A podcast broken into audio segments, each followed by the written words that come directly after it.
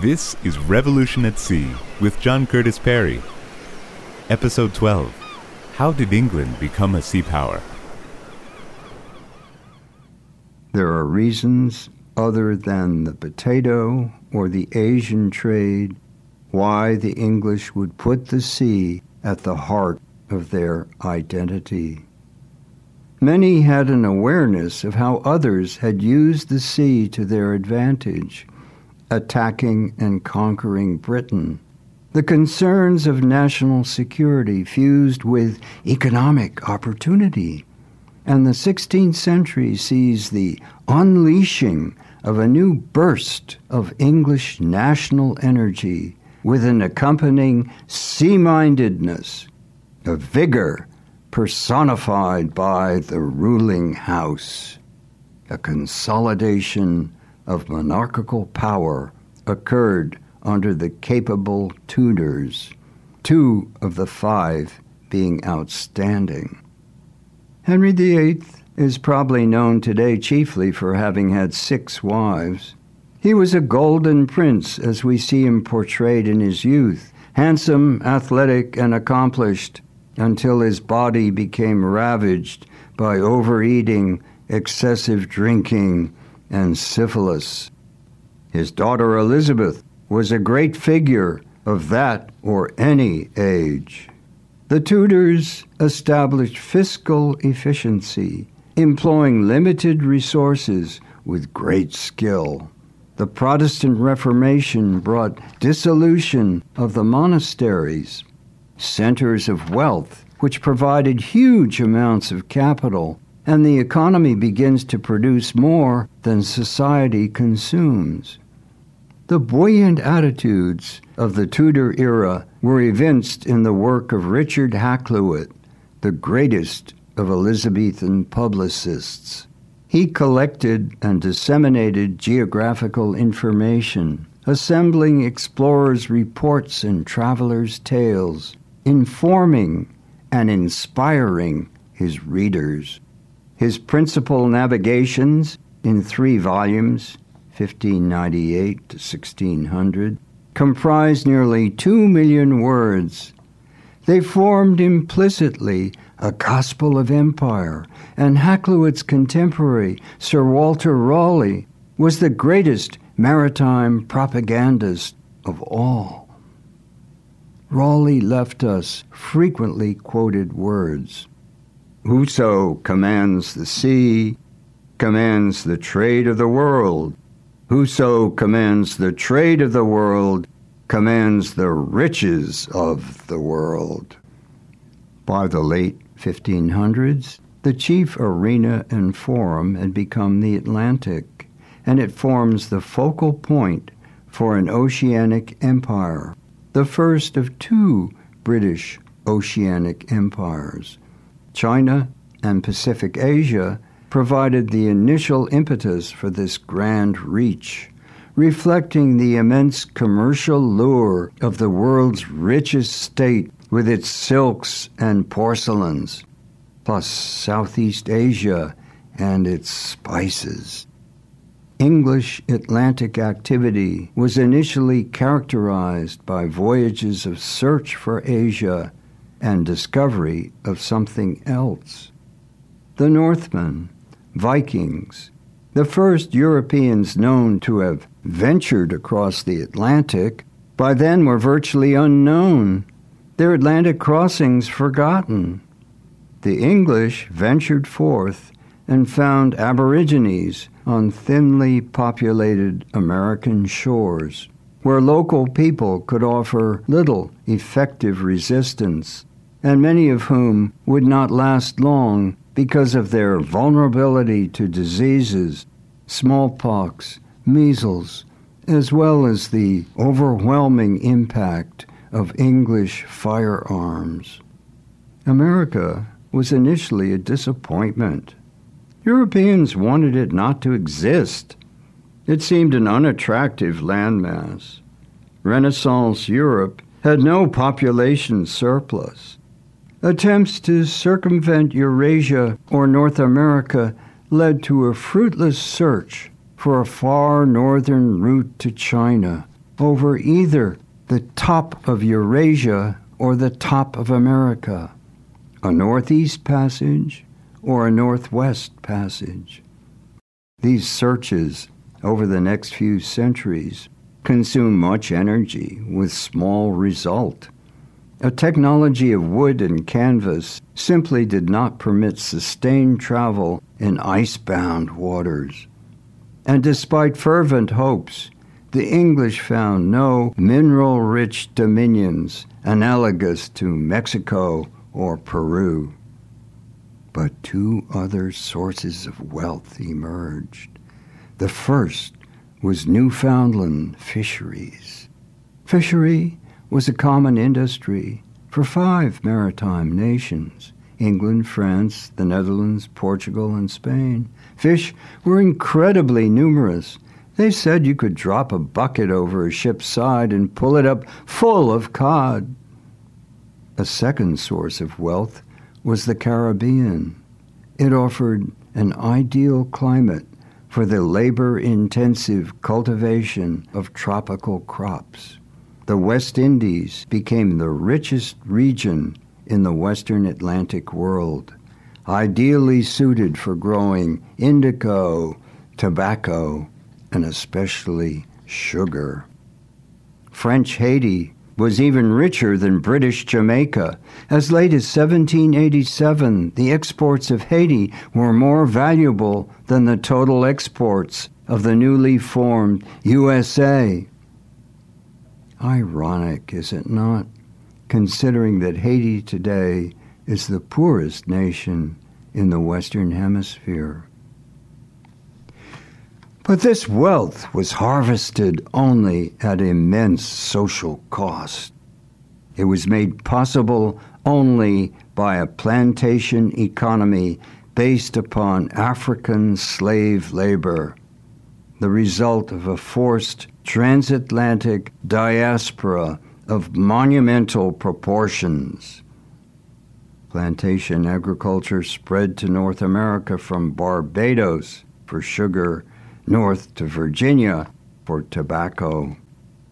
But the English also trade increasingly in the Mediterranean as part of a general Atlantic intrusion into that world.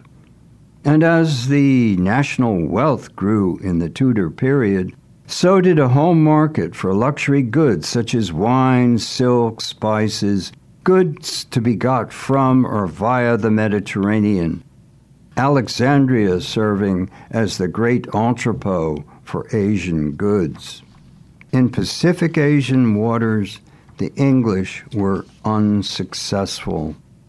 There, in China and Japan, they encountered unfriendly regimes, uninterested in trade, and Korea remained largely closed.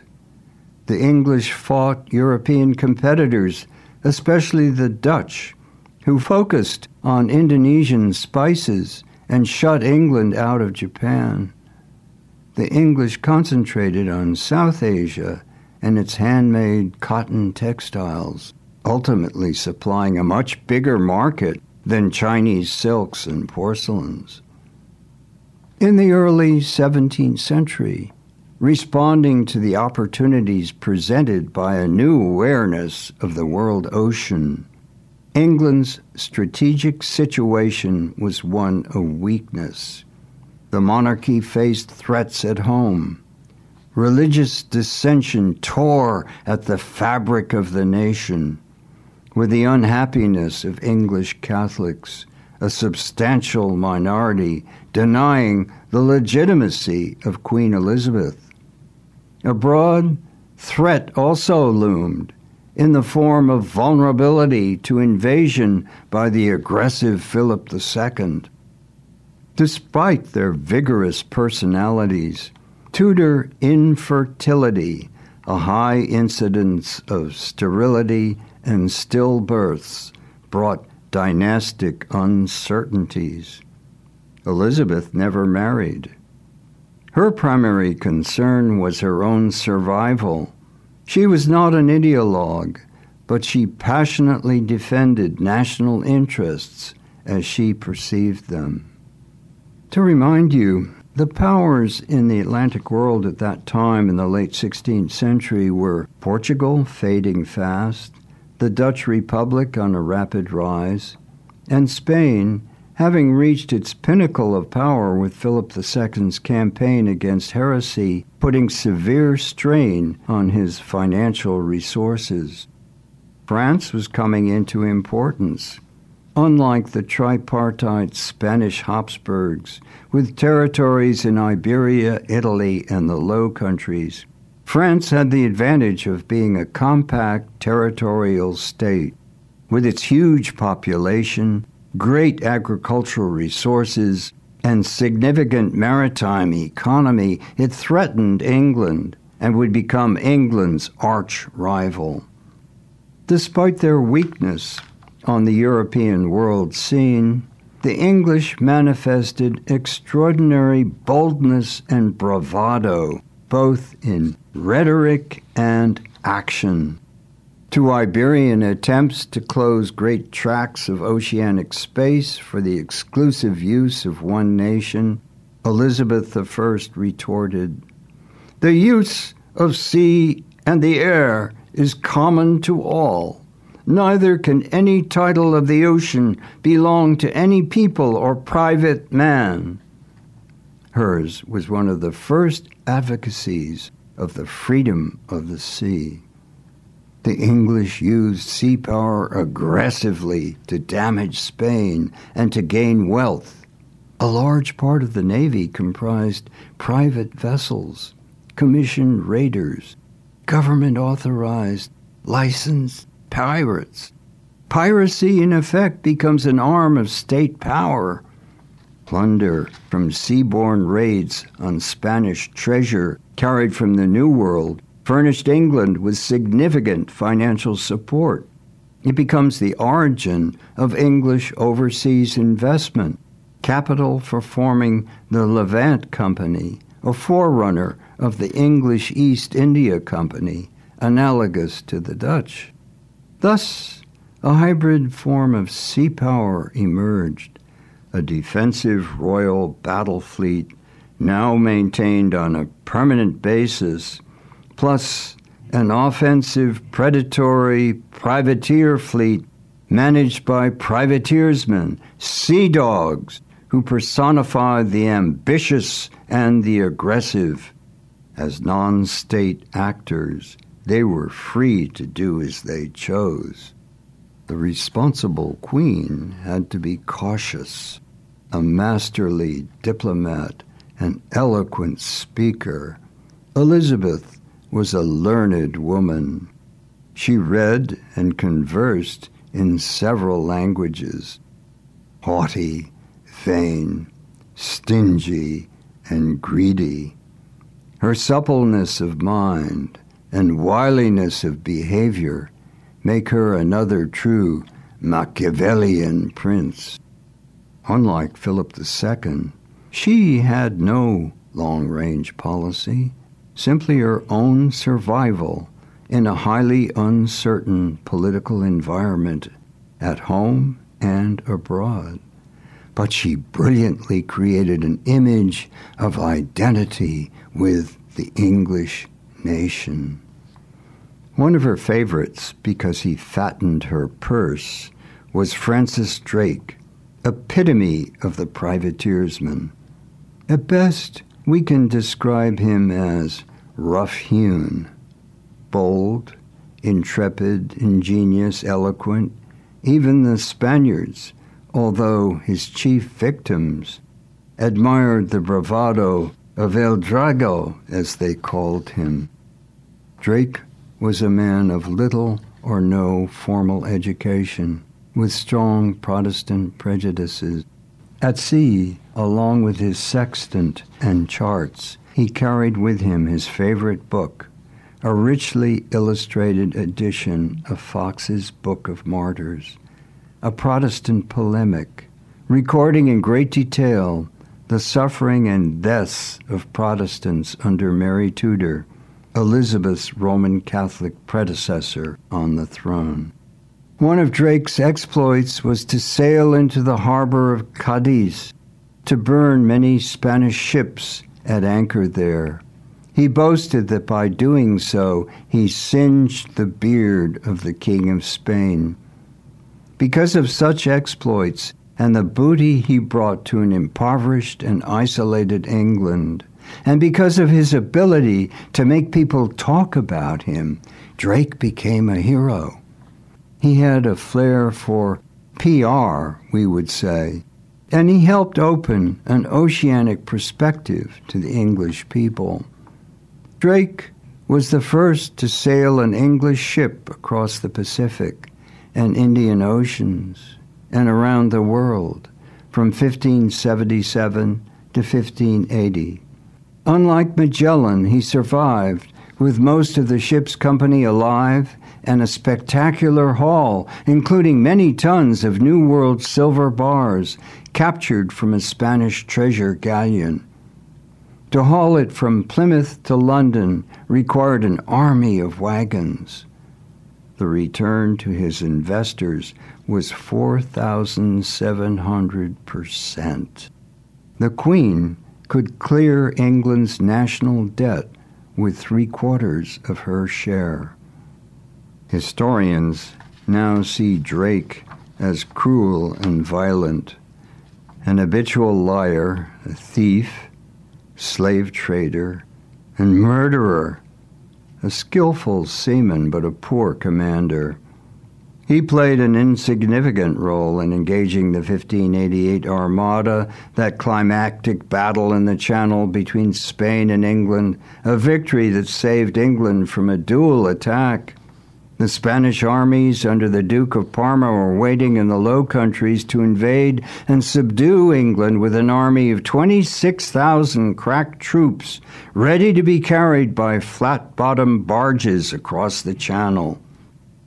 They were there for a rendezvous to join 18,000 troops ferried from Spain aboard the ships of the Armada and together to stage the invasion. But first, the enterprise demanded command of the sea. The essential error became the failure to unite these two forces. And at sea, in protracted battle and stormy weather, Spain lost nearly one half of its soldiers and sailors and more than one third of its ships. The defeat of the Armada, 1588, becomes an important part of a national mythology glorifying English oceanic accomplishment, part of a new secular nationalism.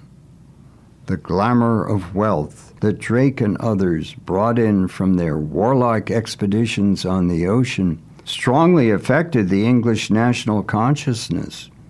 New World silver added to Asian spices as enticement to oceanic adventure, and through privateering, Drake and other sea dogs, notably Hawkins and Frobisher, created the prototype of an ocean going navy, a new type of blue water strategic weapon for England, capable of striking hard blows thousands of miles from home, as long as fleets were small enough to be managed efficiently. Poor food preservation and a limited diet put health at risk and compromised success. The problem was the morale and endurance of the crew. A Spanish threat fades, reflecting an overextension of Spanish power. In 1598, Philip II dies without crushing the Protestants, either English or Dutch. And for the English, ideology wanes as a cause of enmity and war. Religion yields to commerce, Trade rivalries fester. Thus, the Protestant Netherlands becomes England's chief opponent on the global stage. But until the end of the 17th century, the English lacked the merchant fleet and the economic base to challenge the Dutch successfully. England faces rivals Nonetheless, despite its poverty and a hostile world, England does well as a sea power. How did this happen? Join us next time for episode 13 England Triumphs at Sea to find out. Revolution at Sea is written and spoken by John Curtis Perry, with additional voicing by Jamie Rosenberg. Recording by 1623 Studios, Gloucester, Massachusetts. Production and distribution by Albert Buicha de Foray. Goodbye until next time.